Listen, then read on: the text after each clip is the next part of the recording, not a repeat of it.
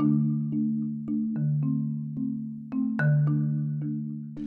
¿Qué tal? Muy buenos días, soy Francisco Sandoval y este miércoles 18 de marzo te hago un resumen con la información más destacada en las primeras planas de periódicos y portales digitales en México.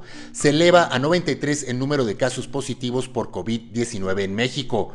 Serán, serán 12 semanas de contingencia, anunciaron las autoridades del sector salud.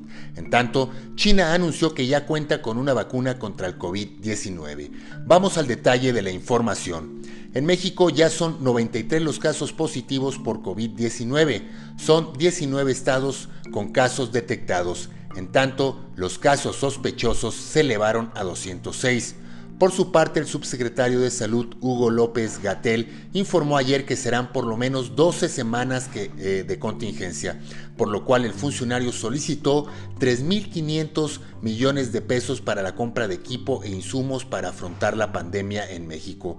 Y ante las críticas de por qué no ordenó la cancelación del Festival de Música Vive Latino, en el que participaron más de 40.000 personas, la jefa de gobierno de la Ciudad de México, Claudia Sheinbaum, respondió todo a su tiempo. Hay que recordar que la jefa de gobierno ha sido duramente criticada no solamente en México, sino en otros países por el hecho de no haber ordenado la cancelación del Festival de Música, lo cual ha sido calificado como una actitud irresponsable de su parte.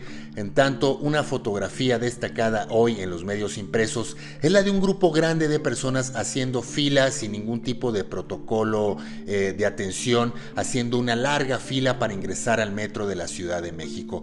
Por lo menos cinco periódicos destacan esta imagen. Y ayer el gobierno de China también anunció que ya cuentan con una vacuna contra el COVID-19, por lo que en abril comenzarán las pruebas clínicas en humanos. Ojalá esta sea la solución que estamos esperando en todo el mundo. Y ante la crisis del COVID-19 y el petróleo, el, pie, el peso pierde terreno. Ayer el dólar cerró y cotizó en 23.28 pesos por dólar.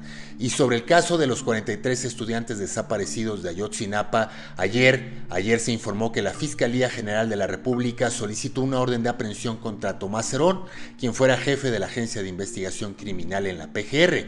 A él y a su equipo lo acusan de tortura, desaparición forzada, pérdida de pruebas y alterar la escena del crimen.